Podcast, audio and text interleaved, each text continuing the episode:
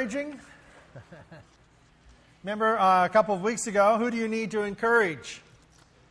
I was, I was a little um, noteworthy sermon, you know. Uh, who do you need to encourage? God has great things in store for you. So you take encouragement from that. And then, what need do you have that God will get honor from accomplishing in your life? What need you have that God will receive the honor from accomplishing in your life?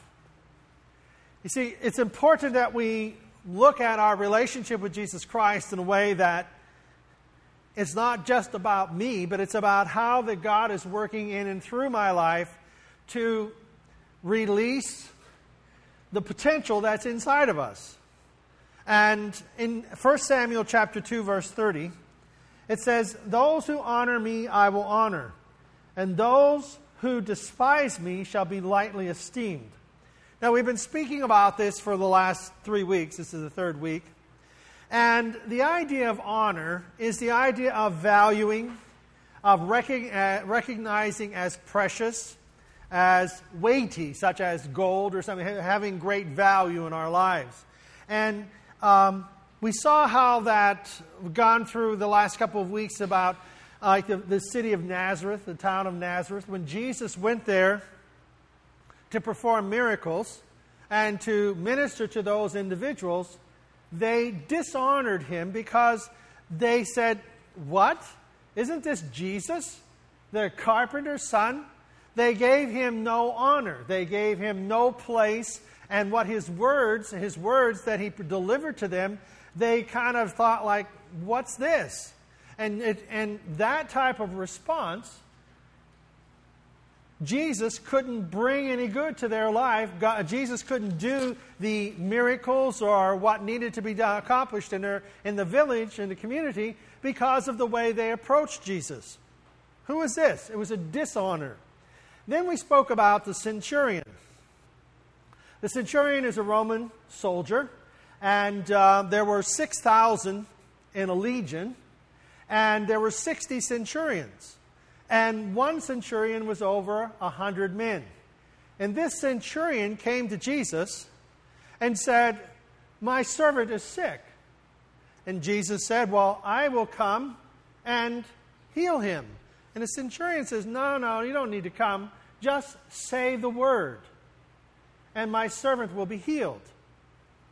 And in that setting, we saw how that the centurion had, a, had an understanding of what authority was. And he, he specifically stated, I know that God has given you power, authority over this sickness. And if you say the word, my servant will be okay.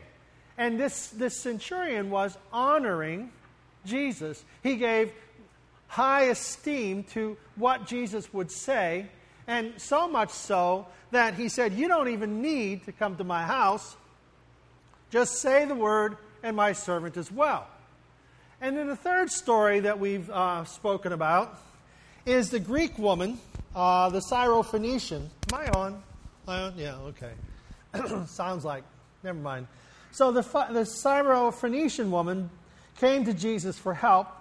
And this was our story last week, where kept coming around and getting in front of me, you know, and and anyhow, the Syrophoenician woman came to Jesus, and she wanted her daughter to be delivered from her illness and from uh, her um, demon possession. And when she came there, she kept, as it were, and this is a, this is a very strange situation because Jesus basically calls her a dog. You know, it's like she's just kind of running around, staying in front of him, and Jesus is there. And, you know, this is one of those situations where it's like, why would he do this? Why would he call this? Because uh, here, here he says to her, we have to, I have to take care of my disciples, basically. I have to take care of them and teach them, and uh, I don't have time to feed the little dogs. It's almost like the, it means like a little house pet running around, and the, and the lady doesn't become offended. She doesn't um, walk away upset. She just she honors Jesus and she says to him, "Well, even the little dogs get to eat the crumbs from the table." And Jesus said, Because of your faith, because of what you have said, go and your, your prayer is answered. And we, we look at these situations and we see them and we see how that God was able to, how the Jesus was able to look at these people and pick up, see the honor in what they were doing and how they were approaching Him. Now, yes, Lord, yet even the little dogs under the table eat from the children's crumbs. She knew who Jesus was and persistently honored him by not giving up, by not reveling in uh, the apparent rejection, and not quitting. So she received a full reward for just keeping on. So as you look at the Gospels, you find others, and you find other situations that were able to uh, that portray this idea of honor, and each of them in its own own perception. Now, when we think of our own lives, which of the people, which are the people that we find ourselves involved with, which of the situations that we find ourselves doing, and which of the days of the week and, and so on do we, do we find ourselves honoring God or even thinking of God? When do we stop to see Jesus in each of these daily activities? When do we stop to see Jesus being part of our life? Do we, do we honor him as being there, or do we just assume that he is there? Do we pay attention that God is with us? He'll never leave us nor forsake us? Or do we just kind of go on and, you know, the spare tire religion? You know, you don't think of your spare tire unless you got a flat. so when do we think of Jesus? Well, when something goes wrong. And then we want to know did some people blame him for it going wrong anyhow? So it's like, what kind of a religion or relationship is that? So do we see Jesus in each of our relationships? Is, the, is he there? And these are the challenges that we have to look at. And how do we see it? And, and I was been very much challenged by um, a couple of weeks ago. We started out by uh, having uh, the girls come up and um, they were the cheering squad, and we had Janet uh, be the coach. And asked, asked the, the, the girls, well, here's Janet, she's a mother. How much do you believe what she tells you? If Janet says you're going to be a good squad, do you believe her? And the, the idea was, well, she's just a mom trying to encourage us. Then I said, well, what if she's a mom and she's a coach? And she says, You're going to be a good squad. Well, how good of a coach is she? Is she really that good? Or what if she is mom, she's a coach, and she's a nationally recognized cheering coach, and she's going to be your coach? Then what happens when she says you're going to be a good squad? So, and the idea is that the squad has to believe in the coach in order for the coach to be able to do the work with the squad, right? Did you ever think of your faith as that, that same way? That God believes in us, but we have to accept His Word so that He can do His Word in our life. Is that confusing? Um, who would like to come up and I'll, no, I'll straighten that out. No, but you think about that. So God calls us, and He speaks to our hearts and our lives, and and, and, he, and he wants us to hear his words, like forgiveness. All right? We'll start with forgiveness because everything, nothing is valid unless we understand forgiveness. Because if we don't have a relationship, we can't understand the rest of it. so, the relationship begins with God calls each of us. All have sinned and come short of the glory of God. We did this on Wednesday night. Right, Jose? We've all sinned and come short of the glory. Everybody has sinned. Everybody's done something wrong. So God says that, all right? God says we've all sinned. Now, do we honor His Word? Honoring His Word is saying, well, yeah, we've all sinned. We've all done something wrong. But He also says if we confess our sins, He will forgive us. Now, this is where the honor begins to, the understanding begins to make application. God has called us, He gives us His word. Do we accept it? If we accept His word, then God forgives. And whenever we are forgiven, our sins, the, the failures of our life, God removes them from us. Then, when that sin is removed, the, the effects of His Word can be even greater in our lives, and He can do more for us. Okay? The village of Nazareth. Here's the village of Nazareth. Jesus shows up. He comes to the village and says, and he reads to them from the prophet Isaiah and tells them, This day the scripture is fulfilled, that the Messiah is with you. Jesus says that to the village of Nazareth. The village of Nazareth says, What? You're just a carpenter's son. Who do you think you are? They dishonored him, and everything Jesus wanted to do in their life was stopped. It was stopped because they couldn't get beyond their belief or their dishonor of who Jesus was. And in our life, we find ourselves in those same situations that we hear the Word of God. I'm challenged by this. I'm challenged by it all the time with attitude, perspective, um, hope. Do I lose hope when things don't go right? Do I, do I believe God's word? Do I honor God's word in my life when things don't work out? And if I honor God's word in my life, I am allowing God to work in me. But if I don't honor it, I'm like stopping God from doing his best in me. And I, I don't know, this is kind of, I mean, I've been in the church and I'm almost 60 years old. I'm, I'm, six, I'm past 60, Rhonda says. case any of you were counting In case you wanted to know the exact truth, I'll be 61 in October. But uh, so the idea is that I hinder God working in my life because I don't always honor His word to the extent I need to. Here's another uh, scripture I want to read. Um, in James chapter in James chapter 1 verse 22 to 25 Jesus teaches us that there's a difference between a wise man and a foolish man. Okay? And the, the, difference between a wise man and a foolish man is his response to what he already knows.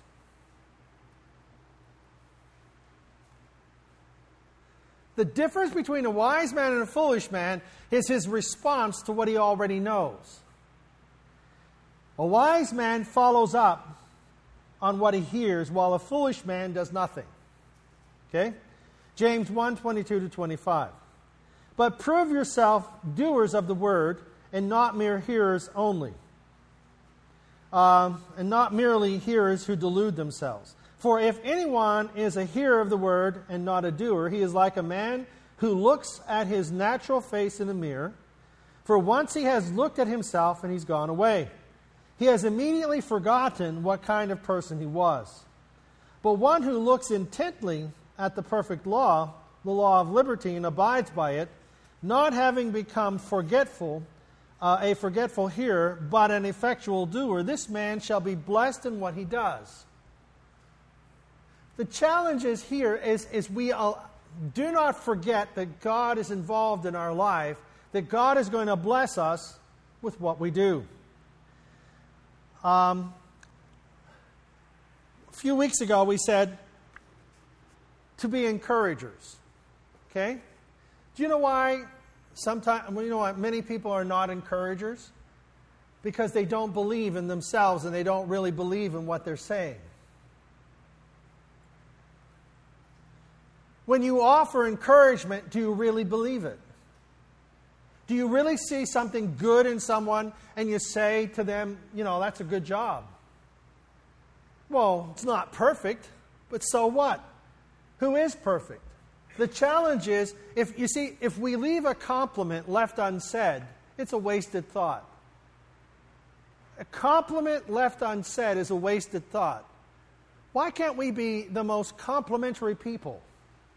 Why can't we compliment ourselves and compliment others? Well, we don't want to be big headed or we don't want to appear to be. Forget that stuff. Compliment. The idea is things grow out of compliments. That people feel good about compliments. And I want to read on here. It says, For 30 days, treat every person you meet as the most important person on earth you will find that they will begin treating you in the same way. For 30 days, that's why I want you, I'm going to keep bringing this up about complimenting, okay? Encouraging. For 30 days, treat every person you meet as the most important person on earth. Okay? Then what's next? You will find that they will begin treating you in the same way. You will find that they will begin to treat you. Do you ever feel like you're not important? Do you ever feel like what you do is not that valuable? Well, then put start placing value on other people and upon what they do. Think of it this way. Nazareth, Jesus. Nazareth says, You're just a carpenter's son. Jesus had come to tell them he is the Son of God. And they say, You're just a carpenter's son. He couldn't do things for them because they, they continually shut him down by disbelief and dishonor. So, what happens in our life when we begin to honor people? When we begin to honor others and, and, and bring out the specialness, the uniqueness of who they are as an individual?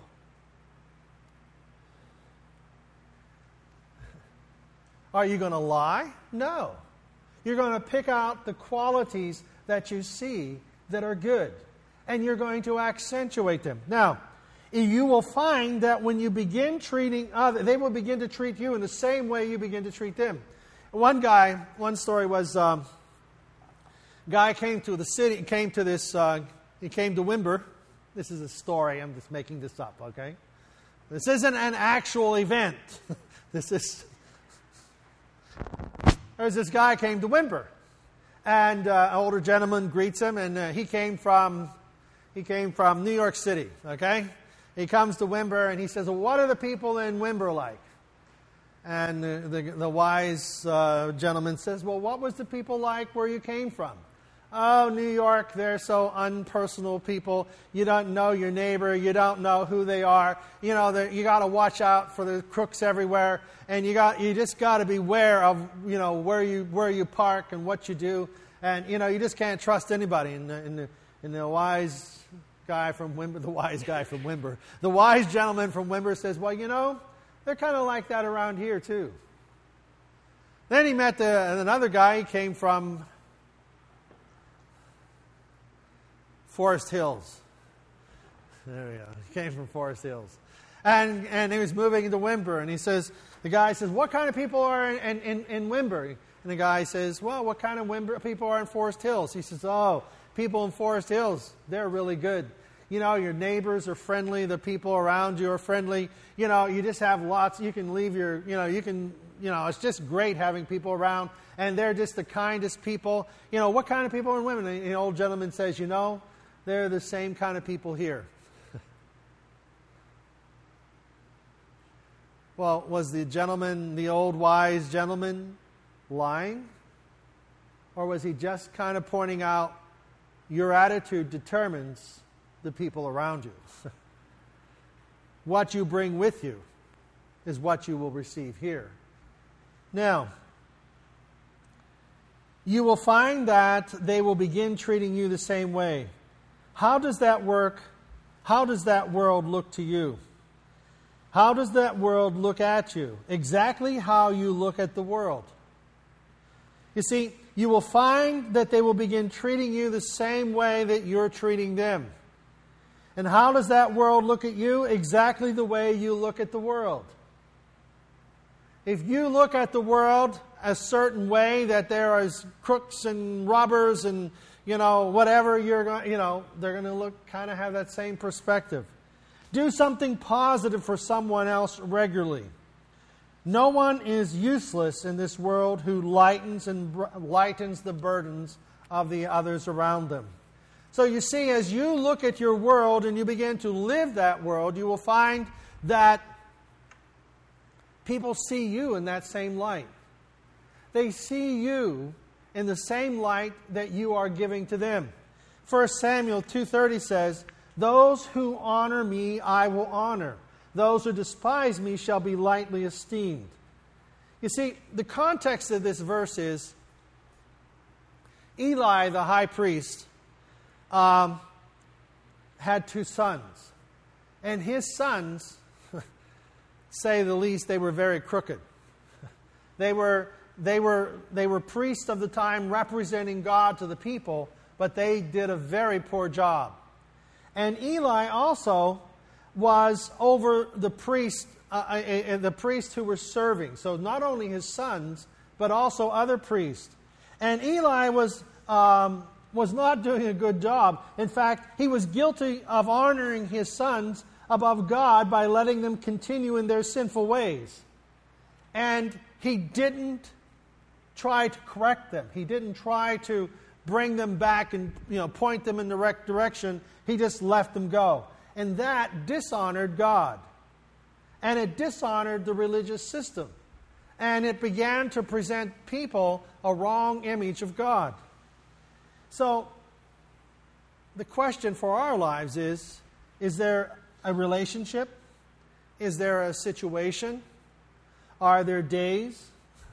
Are there events in our life is there work that you and people work and the work that we do? Do we allow to continue, even though you do you continue to do things, even though you know that they are wrong? Do you allow it in your life? If we do, we're like Eli, that he allowed his sons and those under his leadership to continue, to continue in their wrong behavior, continue in their wrong action. And God declares to Eli, Those who honor me, I will honor and those who despise me will be disdained. So God's telling Eli, You haven't honored me. So therefore, you have cut yourself off from what I want to do in your life. And what I wanted to do through you and what I wanted to do through your children, you have prevented me from doing that. So, honor is an essential key to receiving from God. Um, 1 Samuel 2.35 says, I will raise up for myself faithful priests. So he's telling Eli, I'm going to have to, I'm going to have to, you know, disdain, is the word disdain? I, I'm going to have to separate myself from you, Eli, because you haven't honored me. And so those who do honor me, I will set up and bless them. Mark chapter 14, verses 1 through 9.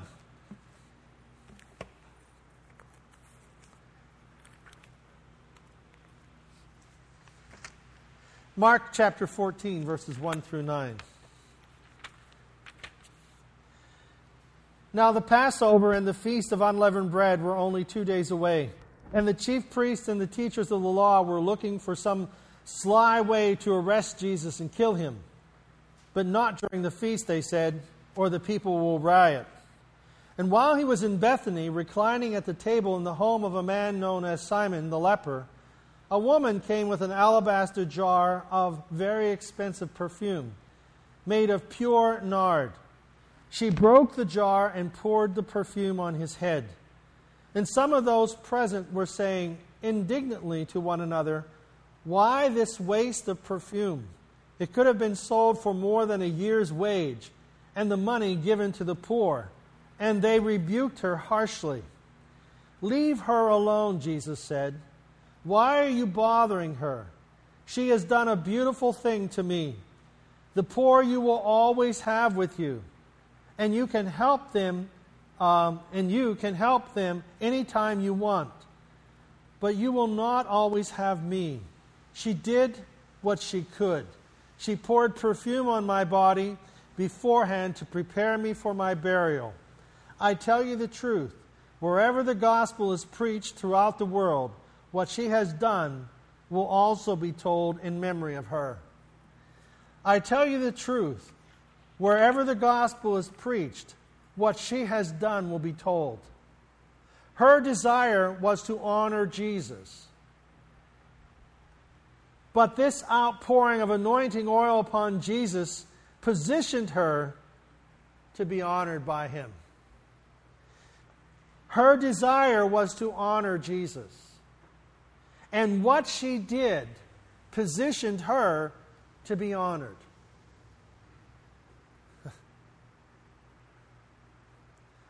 she wanted to do something for Jesus, and she did.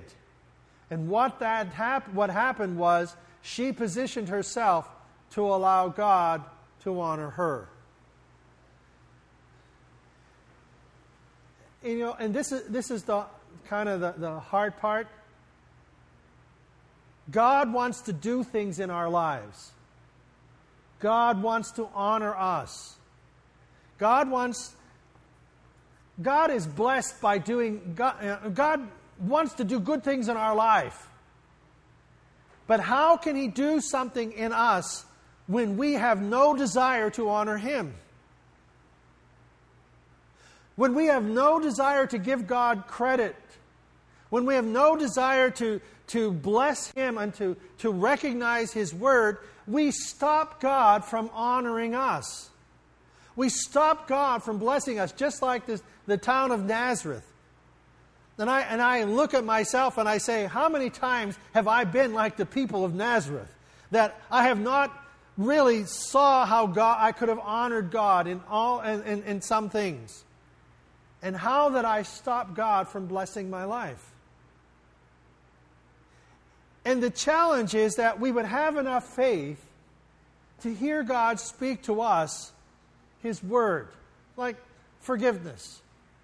God wants to forgive us so that we can become the person He created us for, that God had in mind whenever He created us in our mother's womb. That that person God wants to bless, and He put all that good stuff in the seeds of greatness, and the seeds of potential, and the seeds uh, of who we can become, and He wants to water that and grow that and make that person flourish. All we have to do is honor His word.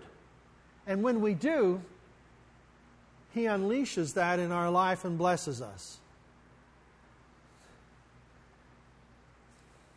How much faith does it take? Sometimes just enough faith to stick around and keep asking.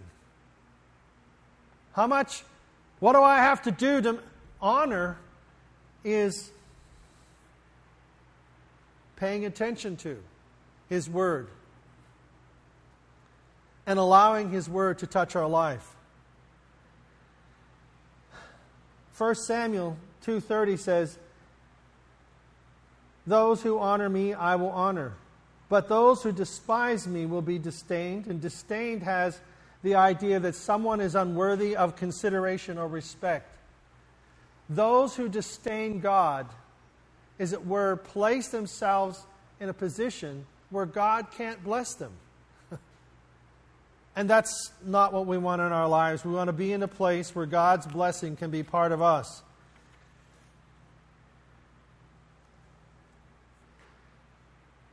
Hmm. Jesus was dishonored by the people of, of, of, Nazareth, and they lost out. And Jesus never rebuked those who honored him, but he praised them for recognizing him as one worthy. Jesus is worthy of our honor. Our, our he is worthy of the praise and honor that we give to him. And whenever we allow his word to touch our lives, it brings good into our lives. You know, some people say, um, they, they, you know, we have these flowers around our house, and, and they're, they, they're blooming. You know, they're, they're really grown, you know. And if you just saw them when they started, they were just them little plugs or pots, you know, and stick them in and whatever. Now they're big and blown, you know, full blown and blooming and everything. And people say, How'd you get that? Miracle-Gro. Miracle-Gro. Miracle Grow says, Put it on once a week. I watered them every day with Miracle-Gro. I watered him every day with Miracle-Gro. Why? Because I know there's not enough fertilizer in there to burn them out. So I just keep pouring it on, you know? And now they're just blooming and they're all over the place. And they look, wow, what a, what a great green thumb you got. I got a green thumb, it's Miracle-Gro. And I didn't listen to them, I just kept pouring it on. And sometimes, whenever the pot gets down to the bottom, you know, that stuff, I take it out and dump it on there, you know. Then I water it down a little bit, you know. And our, our baskets that we have in front of the garage door, they're just all over the place, you know. It's like, whoa, where'd you get those big baskets? Miracle-Gro.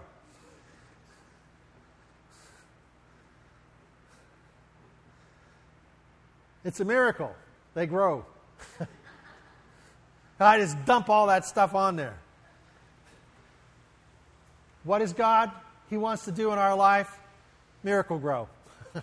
Allow God to bless you and pour. You see, if I don't put the, I put the plants in, but if I don't water them, put Miracle-Gro on, they just kind of die out. But when I apply the Miracle-Gro, it's like allowing them to develop to their full potential.